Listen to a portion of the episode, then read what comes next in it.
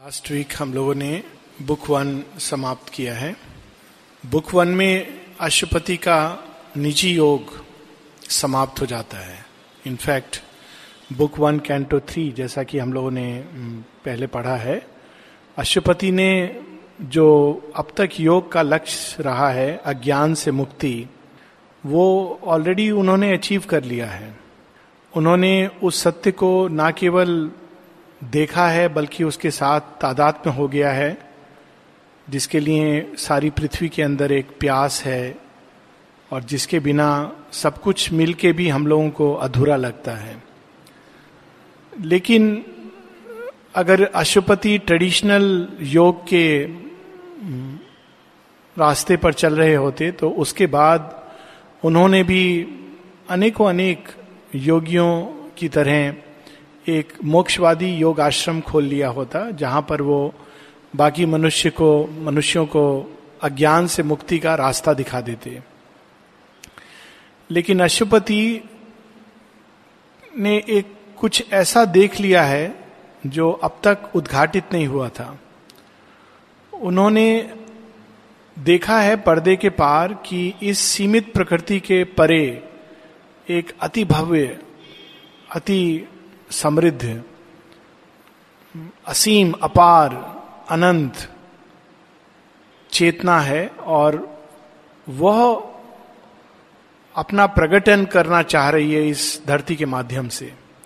He has seen the spirit's greatness not only the freedom but the spirit's greatness और उसको देखने के बाद उनके हृदय में एक भाव जागा है कि ये चेतना, ये ये शक्ति, ये सामर्थ्य, ये प्रताप, ये प्रकाश, ये आनंद, ये शांति, धरती पर मानव देह में प्रकट होनी चाहिए।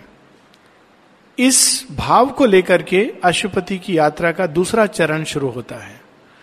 No more for his individual self but for the sake of earth क्योंकि उस चेतना को केवल व्यक्ति पूरी तरह तब तक धारण नहीं कर सकता, जब तक धरती का वातावरण और पार्थिव चेतना अपने आप में रूपांतरित नहीं हो जाए। उसका लॉजिक बहुत सिंपल है। प्रकृति इस चीज़ को अलाउ नहीं करती है। आंतरिक चेतना में कुछ हद तक हम उसको धारण कर सकते हैं, कुछ हद तक रूपांतरण प्राप्त कर सकते हैं। परंतु फिर भी जड़ चेतना, शरीर वैसा का वैसा रहता है। और जब तक वह भी नहीं रूपांतरित होता, तब तक पूरी तरह से वो हायर कॉन्शियसनेस अर्थ पर एस्टेब्लिश नहीं हो सकती है।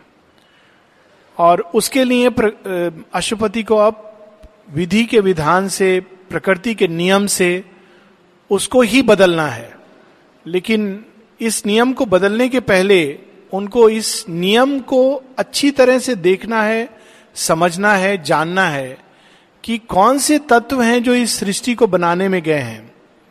अगर वो ऐसा ये समग्र ज्ञान, गीता में इसको बहुत सुंदर ढंग से कहा गया है कि समग्र ज्ञान, समग्रम माम। मुझे जो एक तो एसेंस में जानते हैं, वो योगी हैं, और एक जो मुझे सारे विस्तार में जानते हैं।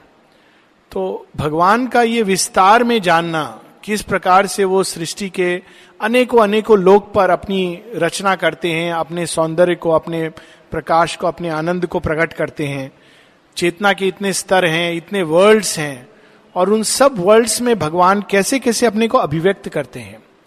ये सब वर्ल्ड्स सीमित हैं, धरती की तरह सीमित हैं, लेकिन कुछ धरती से अधिक शक्तिशाली हैं, कुछ धरती से कम प्रकाश में और अधिक अंधकार में हैं, और ये सब धरती को बनाने में गए हैं।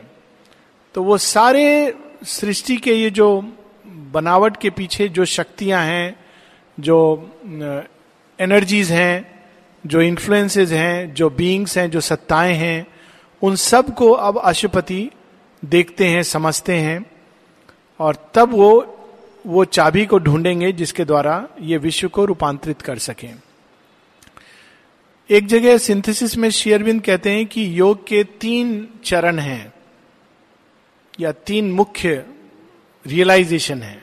पहला इंडिविजुअल इंडिविजुअल रियलाइजेशन हम लोग अपने अंदर छिपे भगवान को पा लेते हैं, उनके साथ यूनाइट कर जाते हैं। This is the first fundamental necessity of yoga अपने अंदर, हमारे अंदर जो भगवान छिपे हैं, उनको पा लेना और अहंकार में नहीं रहकर भगवान के लिए, भगवान के द्वारा उनके ना केवल संपर्क में, सानिध्य में, बल्कि उनसे एक आकार होकर जीवन जीना, ये पहला रियलाइजेशन है। इसके आगे एक दूसरा रियलाइजेशन है जिसको वैश्व, वैश्वगत या यूनिवर्सल भगवान ना केवल हमारे अंदर है, भगवान सारी सत्ता के पीछे हैं। प्रत्येक वर्ल्ड में वो अपने पीछे खड़े हैं, प्रत्येक गति के पीछे खड़े हैं, जिसको ईश उपनिषद कहती है, जगत्याम जगत। तो ये नेक्स्ट स्टेप है योग का, जहाँ हम भगवान के यूनिवर्सल सेंस को यूनिवर्सल सेल्फ को रियलाइज़ करते हैं। और वो रियलाइज़ करने के बाद हम पूरी सृष्टि में, जिनको हमने अपने अंदर पाया था, उनको हम सृष्टि में कण कण में, सब गतियों में, सब जगत में प्राप्त करते हैं। ये यूनिवर्सल तीसरा, उसके परे, भगवान की एक सत्ता है जो व्यक्ति और विश्व दोनों के परे है, जिसको परात्पर ट्रांसेंडेंट कहा गया है। तो थर्ड रियलाइजेशन है, उस ट्रांसेंडेंट के साथ हम यूनाइट करते हैं। तो ये तीन रियलाइजेशन होते हैं योग के। पहला काफ़ी है हमको अज्ञान से मुक्त करने के लिए। लेकिन अगर हमको विश्व को समझना है और विश्व में भगवान का कार्य करना है तो दूसरा होना चाहिए। और यदि विश्व को बदलना है तो तीसरा होना चाहिए। These are the three steps so पहला रियलाइजेशन बुक वन में है। अब दूसरा, भगवान के यूनिवर्सल सेल्फ को यूनिवर्सल बीइंग को और कैसे वो प्रत्येक वर्ल्ड्स में अपने को एक्सप्रेस कर रहे हैं मैनिफेस्ट कर रहे हैं, ये बुक टू से शुरू होता है। और ये सबसे लंबी बुक है, अगर हम सारे बुक्स को देखें, और बहुत ही अद्भुत है। इसमें अधिकतर एक्सपीरियंसेस उस भूमि के नहीं हैं, जिस भूमि पर हम खड़े हैं। श्री अरविंद एक जगह कहते हैं कि मैंने जो कुछ सावित्री में लिखा है उसमें बहुत कम है जो एक इंटेलेक्चुअल माइंड उसको इंटेलेक्चुअल बेसिस पर समझ सकता है। क्योंकि मैंने उन चीज़ों को प्रकट किया है जो आम तौर पर साधारण चेतना में हम अनुभव नहीं करते हैं, इंद्रियों द्वारा जिनको हम नहीं जानते हैं। और इसलिए सावित्री के अप्रिसिएशन में कठिनाई होती है, क्योंकि ये इंटेलेक्ट से लिखी गई पोइट्री है ही नहीं, ये एक दर्शन है। और वो दर्शन कुछ हद तक हम through sympathy through faith through revelation जान सकते हैं। लेकिन फिर भी उसको अल्टीमेट सेंस में जानने के लिए हमको वही एक्सपीरियंस करना होगा जो एक्सपीरियंस अशुपति ने किया है। लेकिन फिर भी फेथ द्वारा हम जान सकते हैं। जैसे कोई माउंट एवरेस्ट चढ़ के आता है और चित्र दिखाता है और चित्र देखने से हम लोग को लगता है अच्छा ये है माउंट एवरेस्ट वाह, कितना अद्भुत है। फिर वो हम लोग को बताता है, इसकी पहले हम ऐसे ऐसे गए। अच्छा कैसे गए? वहाँ तक ट्रेन में गए। उसके आगे हमको लामा के साथ गए। उसके आगे शेरपा लेके गया। शेरपा, आगे हमको टेंट लगाया हमने। अच्छा सुनने में बड़ा आनंद आ रहा है। जिसने किया है उससे पूछो कि कितना एडवेंचरस है तो आगे बढ़ने का हिम्मत नहीं होगा। सो the same way Aswapati is revealing to us his discoveries but it is not so easy ये हमारे दृश्य जगत के पीछे चेतना का एक बहुत विस्तृत जाल है और अनेकों अनेकों वर्ल्ड्स छिपे हुए हैं। और उन वर्ल्ड्स को सीढ़ी की तरह बनाते हुए, चढ़ते हुए हमको परात्पर तक पहुँचना है। एक दूसरा रास्ता भी है कि हम जिस भी वर्ल्ड में खड़े वहाँ से छलांग लगाकर डिवाइन के साथ यूनाइट हो जाएँ। अशुपति वो रूट नहीं ले रहे वो रूट ट्रेडिशनल रूट है। उस रूट को लेने से हम इस जगत और भगवान के बीच क्या जोड़ने वाली कड़ी है उसको नहीं समझ पाएँगे। जैसे अचानक कोई व्यक्ति बैठा है, टीवी स्विच ऑन किया, टीवी में चित्र आ गया। कैसे हुआ? मैजिक है। लाइट ऑफ़ ऑन किया, सुधीर भाई ने, ये बल्ब जल गया। कैसे हुआ? मैजिक है। ये एक तरीका है। लेकिन दूसरा तरीका है कि उस पूरी वायरिंग को देखना, जानना, समझना और फाइनली उस वायरिंग के अंदर क्या क्या हो रहा है, तब जब हम उसको समझते हैं तो उसको कहते हैं पूर्ण ज्ञान। तो पूर्ण ज्ञान के बिना इस संसार का पहेली हम सुलझा नहीं सकते हैं। नहीं तो सब कुछ मैजिक लगेगा। तो श्री अरविंद मैजिक और मिरेकिल नहीं, उस पूर्ण सत्य को प्रकट करना चाह रहे हैं, और वो हम उसका नेक्स्ट स्टेप देखेंगे world stair the book of the traveller of the world विश्व यात्री कौन सा यात्री? कौन सा जहाज़ में बैठ के जा रहे हैं वो? वो इनर शीट्स में तप और ज्ञान इस जहाज़ में बैठ करके यात्रा कर रहे हैं। कौन से वर्ल्ड्स की? इनर वर्ल्ड्स की। इनफैक्ट बाहर जितने भी वर्ल्ड्स हैं, वो सब इनर वर्ल्ड्स की छाया हैं। अगर हम ध्यान से देखें तो प्रत्येक कंट्री और इंडिया में खासकर every spot is symbolic of some inner world inner world का कोई ना कोई पार्ट बाहर रिफ्लेक्ट होता है, लेकिन वो रिफ्लेक्टेड है। रियल चीज़ क्या है? उसको जानने के लिए हमको इनर जगत में जाना होगा।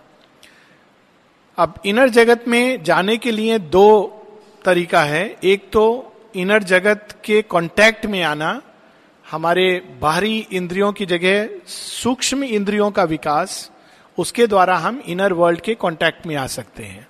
कुछ लोग होते हैं जिनका इंद्रिय काफ़ी सूक्ष्म होता है, या जिनका मन, प्राण काफ़ी सूक्ष्म हो गया होता है, और वो कांटेक्ट एक्सपीरियंस करते हैं इनर वर्ल्ड्स का टाइम टू टाइम स्वप्न में भी हम लोग कई बार इनर वर्ल्ड्स का कांटेक्ट महसूस करते हैं। लेकिन एक दूसरा तरीका है इस शरीर से बाहर निकलकर सचेतन रूप में इनर वर्ल्ड्स में जाना। वो तरीका केवल बहुत ही सिद्ध अकल्टिस्ट या एक परम योगी कर सकता है। अशुपति चूँकि एक सिद्ध योगी हैं, वो ये सेकेंड रूट अपना रहे हैं। वो सशरीर निकल कर इन वर्ल्ड्स में जाकर उनको एक्सप्लोर करके हम लोगों को बता रहे हैं कि उन्होंने क्या देखा, क्या जाना। तो book two canto one the world stair alone he moved vast by the infinity around him and the unknowable above क्या यात्रा है? कौन साथ में चल रहा है? कोई नहीं। इस यात्रा को लेने का किसमें साहस है? किसमें ज्ञान है? किसमें इतनी तपोशक्ति है? कौन देख रहा है उनको इस यात्रा पर? साक्षात अनंत। वो देख रहे हैं कि इस धरती से, पार्थिव जगत से एक मनुष्य दिखने वाला, एक तपोनिष्ठ योगी निकल करके इस असीम की यात्रा कर रहा है। All could be seen that shuns the mortal eye वो जो कुछ हमारी इस सीमित दृष्टि से छिपा है, वो सब अब अशुपति के सामने प्रकट होने लगा। All could be known the mind has never grasped all could be done no mortal will can dare क्या चीज़ है जो मन कभी नहीं समझ पाया? इस जड़ तत्व के अंदर परम चेतना छिपी है, ऐसा कैसे हो सकता है? फेथ के ऊपर हम ले सकते हैं। लेकिन जब हम इस दरवाजे को चीर देते हैं, तब देखते हैं, अरे, वो ज़्यादा रियल है, ये तो रियल है ही नहीं। जिन लोगों ने उस चेतना के संपर्क में आए हैं, उन सबने यही कहा है। जब विवेकानंद जी जी ने श्री रामकृष्ण परमहंस से पूछा कि आप भगवान को देखे हैं? हाँ देखे हैं। सच में है? हाँ बिल्कुल जैसे तुमको देख रहा हूँ, वैसे उनको देखा है। बस इतना फ़र्क है कि तुमसे ज़्यादा रियल वो है। तो विवेकानंद के तो जैसे पूरा नीचे से ज़मीन चला गया, मेरे से ज़्यादा रियल वो हैं। माता जी एक जगह कहती है my child I always see in the subtle physical that is much more true than this gross earth फिर एक जगह कहती है, तुम लोग क्या सोचते हो? मैं ये हूँ, अपना स्किन को टच करके। तुम लोग सोचते हो, मैं ये हूँ? शी टचेज हर स्किन तुम लोग मुझे नहीं जानते हो, मैं कौन हूँ? This is there in words क्योंकि हम लोग की दृष्टि की सीमा है। और जब हम उसको देख लेते हैं तो कोई भी चीज़ असंभव नहीं होती। जो ये जान लेता है कि इस जड़ तत्व के अंदर साक्षात पार ब्रह्म छिपा हुआ है, फिर वो किस चीज़ को बोलेगा कि इम्पॉसिबल है? जिसने सृष्टिकर्ता को जान लिया। So he could dare what no mortal will can dare a limitless movement filled a limitless peace क्या देखा उन्होंने? कि एक अपार शांति के आधार पर एक असीम शक्ति का नृत्य हो रहा है। ये देखा। First vision is that a limitless movement अंधकार से लेकर प्रकाश तक, अंधकार के लोगों से लेकर द्यूलोक तक, एक शक्ति है जो नृत्य कर रही है। वही जो नीचे पाताल भैरवी बनकर नाच रही है वही ऊपर त्रिपुर सुंदरी बनकर स्थापित है और अपनी वीणा के तार छेड़ रही है। लिमिटलेस मूवमेंट और किसके आधार पर वो ये कर रही है? वो साक्षात शिव ऊपर से नीचे तक लेटे हुए हैं। Limitless peace so this is the first thing encounters in a profound existence beyond earth again वही भाव है। ये धरती का जीना कोई जीना है? उसके पीछे, उसके ऊपर, उसकी गहराई में जाए तो much deeper profound existence beyond earth parent और kin to our ideas and dreams where space is a vast experiment of the soul हम जो कुछ यहाँ सोचते हैं, उच्चतम विचार, स्वप्न में कभी महसूस करते हैं, वो कहाँ से आता है? एक श्री अरविंद की बड़ी सुंदर पोयम है मदर ऑफ़ ड्रीम्स कौन है जो हमको स्वप्न भेजती हैं? ग्रीक मिथोलॉजी में इस पर का बहुत मान्यता थी। स्वप्न आया है। स्वप्न में साक्षात महामाया कुछ हम लोगों को बता रही हैं। हु सेंड्स दीज ड्रीम्स तो ये विचार मेरे अंदर आया। बहुत सुंदर विचार उठा। कहाँ से आया? सो दैट इज़ पेरेंट कहाँ से? उस उच्चतर लोगों से आया जो इस धरती की सीमा के पार हैं। Where space is a vast experiment of the soul यहाँ लगता है, ओह, ये स्पेस कितना भयानक, कितना विशाल। हम छोटे सी सत्ता। वहाँ ये पर्दा हटाने के बाद क्या लगता है ओ हमने ही ये भूमि तैयार की है। क्यों तैयार की है? अपने ही एक्सपेरिमेंट के लिए। जैसे एक समय था जब यहाँ पर प्ले ग्राउंड तैयार हुआ स्पोर्ट्स ग्राउंड तैयार हुआ। Vast experiment of the soul in an immaterial substance link to ours ये हम लोग इंडियन मिथोलॉजी में इसको हम लोग एक स्टोरी है, बड़ी सुंदर। ये सब स्टोरी कितनी सिग्निफिकेंट है। हनुमान एक बार उनकी माँ बोलती हैं, वो क्या है? वो फल है। कौन सा फल पका हुआ है? वो जो फल लाल और ऑरेंज दिखाई देता है, वो पका हुआ फल है। उसको खाना चाहिए। कच्चा फल नहीं खाना चाहिए। तो बोलते हैं, ठीक है मम्मी। एक दिन माँ जब दूसरे दुनिया में रहती हैं, अपना काम कर रही होती हैं तो हनुमान सूर्य को देखते हैं। बोलते हैं, माँ ने बोला था, ये पका हुआ फल है, इसको खाते हैं। तो उड़ के सूर्य को मुख में रख लेते हैं। अगर भौतिक, जड़वादी वैज्ञानिक बोलेगा, ये सब कपोल कल्पना है, परंतु इनर रियलिटी है। उस स्टेट ऑफ़ कॉन्शियसनेस में जिसमें हनुमान है, जो इस धरती की सीमा में नहीं बंधे हैं it is a possibility space is a vast experiment सूर्य चंद्र खेलने के लिए बने हैं। तारे घूमने के लिए बने हैं। यहाँ पर भयावह है।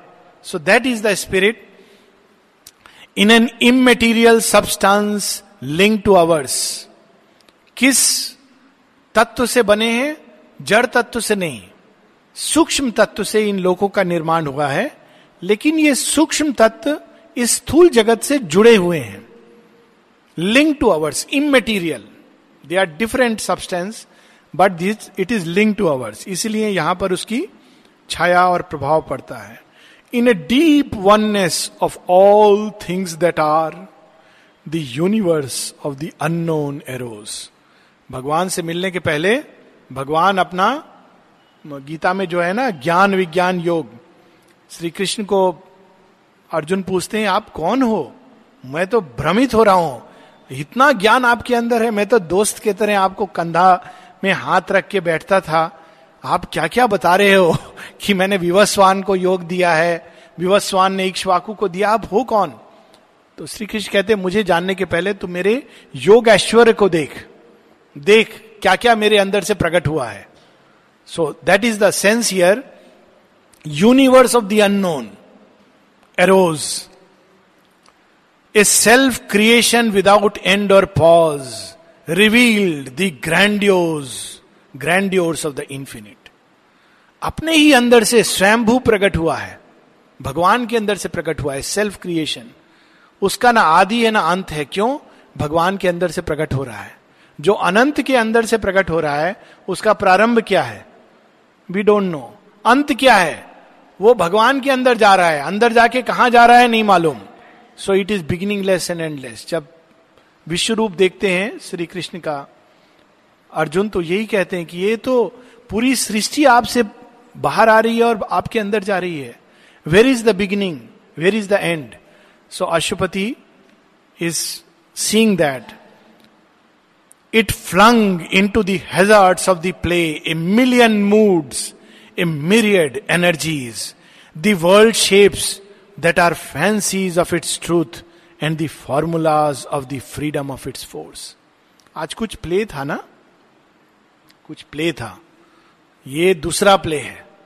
मिलियन एनर्जीज अचानक वो देख रहे हैं, अपने अंदर से उन्होंने अनेकों अनेक सत्ताएँ, अनेकों अनेक एनर्जीज प्रकट की हैं। उनके कई मूड्स हैं और वो सब एक खेल खेल रहे हैं, एक ड्रामा की रचना कर रहे हैं। और ये सब अशुपति अचानक देख रहे हैं as soon as he steps outside the boundary wall the world shapes that are fancies of its truth and the formulas of the freedom of its force it poured into the ever stable's flux a bacchic rapture and revel of ideas a passion and motion of everlastingness ये बहुत सुंदर lines हैं। Ever stable's flux ever stable जो कभी नहीं जो सदैव स्थित है स्थिर है और फ्लक्स जो सदैव गतिशील है। सो so, गति जो हो रही है किसकी गति है? वही जो इधर स्टेबल है वही उधर गतिशील है। ये भाव है। और ये भाव ईश उपनिषद की पहली लाइन में कैप्चर्ड है। ईशा वास्यम इदम सर्वम यथकिंच जगत्याम जगत। जो कुछ भी गतिशील है, उसके पीछे कौन है? ईश। उसने ये सब वस्त्र की तरह धारण किया हुआ है। दैट इज़ द भाव। और ये सारी सृष्टि में क्या प्रकट हो रहा है? Through creation Bacchic rapture Bacchus ये ग्रीक मिथोलॉजी से ये टर्म आता है। तो दो प्रकार के लोग थे जो भगवान की ओर जाते थे। एक डायोनीजियन एक एपोलोनियंस एपोलोनियंस विश्वास करते थे इंटेलेक्ट में। और वो धीरे धीरे भगवान के आनंद के प्रति सूख जाते थे। दूसरे होते थे डायोनिशियन। भगवान परम आनंद में है, परम सौंदर्य में है। और उसमें ये आता है सबसे बैकिक बैकिक वाइन। तो वो सोमरस जिसको भारतवर्ष में वेदिक ऋषियों ने कहा, उसको ग्रीक योगी जो होते थे, ग्रीक संत जो होते थे, उसको बैकिक वाइन वो कहते थे। तो उन्होंने क्या देखा? सृष्टि के सारे अनेकों अनेक जगत में भगवान का ही आनंद है, जो भगवान डाल रहे हैं, उड़ेल रहे हैं अनेकों अनेकों पात्रों में।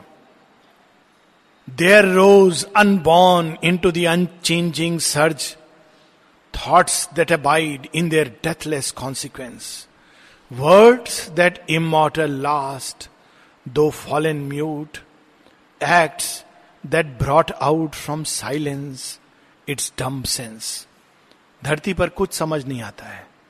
वहाँ उन्होंने ऐसे ऐसे विचारों को देखा जो सारी सृष्टि को, कल्प को बदलने की क्षमता रखते हैं, जिन्होंने धरती पर जन्म तक नहीं लिया। उन्होंने उस परम विश्रांति को देखा, जिसके अंदर से अनेकों अनेकों शब्द जन्म ले रहे थे। So all that Aswapati is witnessing lines that convey the inexpressible ऐसी आकृतियाँ, ऐसे रूप जो उनको प्रकट करने की चेष्टा कर रहे थे, जिनको कोई आज तक प्रकट नहीं कर पाया। ये अभी एक समरी है। बाद में उसको डिटेल में बताएँगे बाकी नेक्स्ट कैंटो से। His universal power at work display एक लाइन छूट गया। The eternal stillness saw in unmoved joy his universal power at work display in plots of pain and dramas of delight the wonder and beauty of her will to be अब देखिए, जैसे ही हम लोग shift करते हैं चेतना को तो सृष्टि को देखने की दृष्टि बदलती है, समझ बदल जाती है। जब हम लोग कल्पना करें कि टेलीविज़न में देखते हैं एक ड्रामा तो ड्रामा में सीन होता है, एक दुख का सीन होता है, एक खुश का भी सीन होता है एक युद्ध का भी सीन होता है मृत्यु भी होती है जन्म भी होता है सब कुछ होता है। कोई ड्रामा ऐसा सोचें जिसमें ये सब कुछ नहीं है खाली एक कहानी है लोग देखेंगे नहीं। इस ड्रामा में सब कुछ मिलकर अंत में एक अलग आनंद आता है। सो so, जब हम ड्रामा से अलग होकर देखते हैं क्योंकि हम उसको एक्सपीरियंस नहीं कर रहे हैं हम स्थिर हैं तो ड्रामा का आनंद आता है। लेकिन अगर हम किसी एक पात्र के साथ आइडेंटिफाई हो जाएँगे तो पात्र जो एक्सपीरियंस कर रहा है, उस अनुभव में सीमित हो जाएँगे। तो अशुपति इस समय उस अवस्था में है, जो उन्होंने उस एवर स्टेबल सत्ता को पा लिया है। तो उस पॉइस से, चेतना की उस स्थिति से जब क्रिएशन को देखते हैं तो ड्रामा सब कुछ पेन प्लेजर सब कुछ, उनके आनंद का एक एक्सप्रेशन है।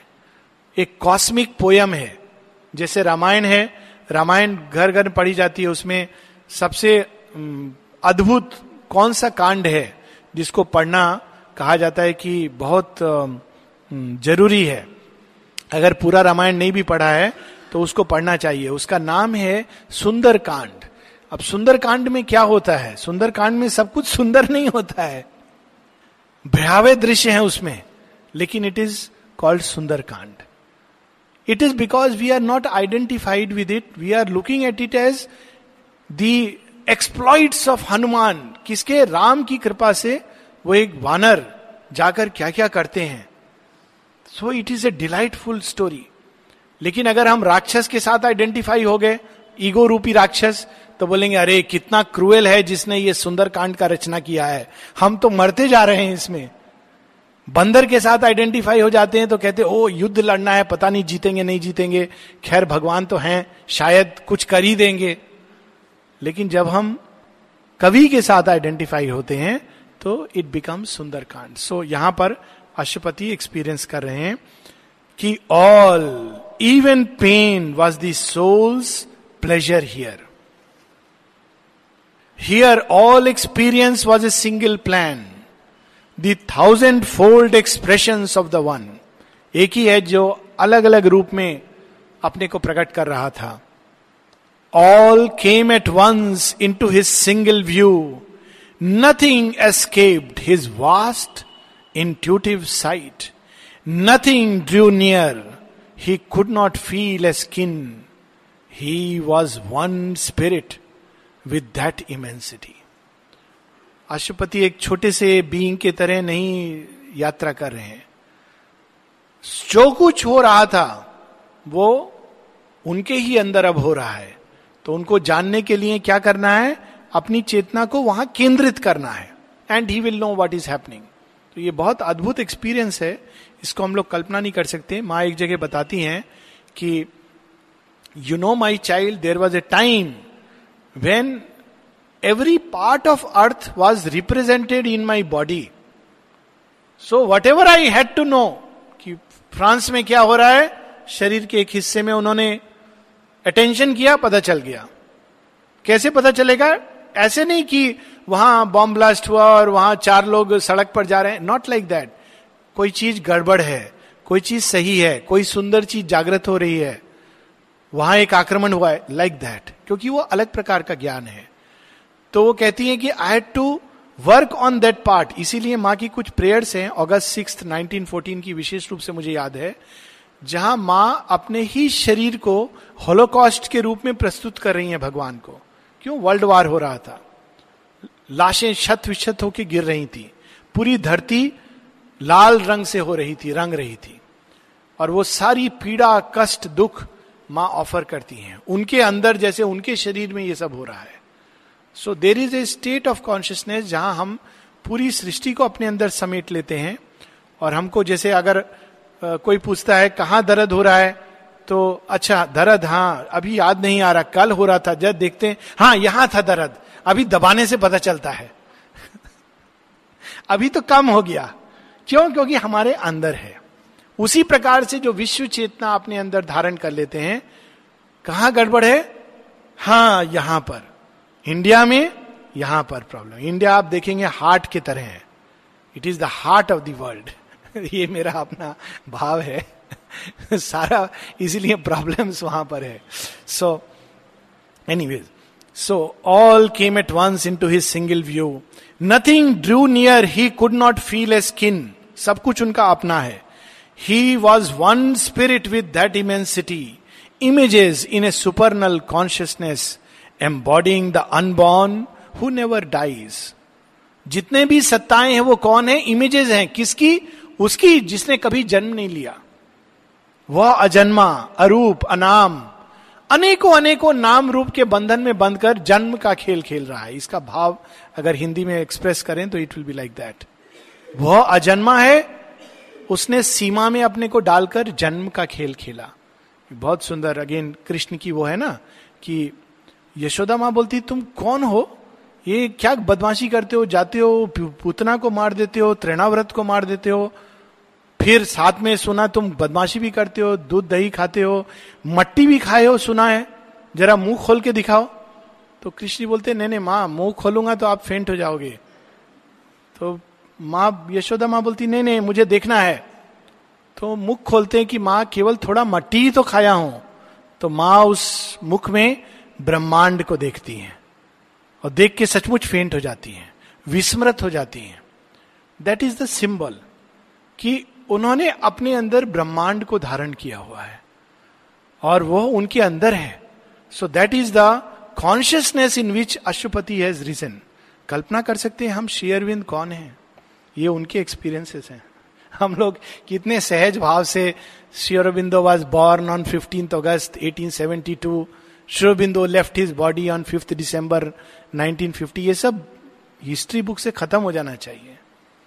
ही इज़ द अनबॉर्न उन्होंने, जिन्होंने अनेकों अनेकों युग में अलग अलग नाम रूप धारण किया, इस युग में श्री अरविंद के नाम से उन्होंने रूप धारण किया।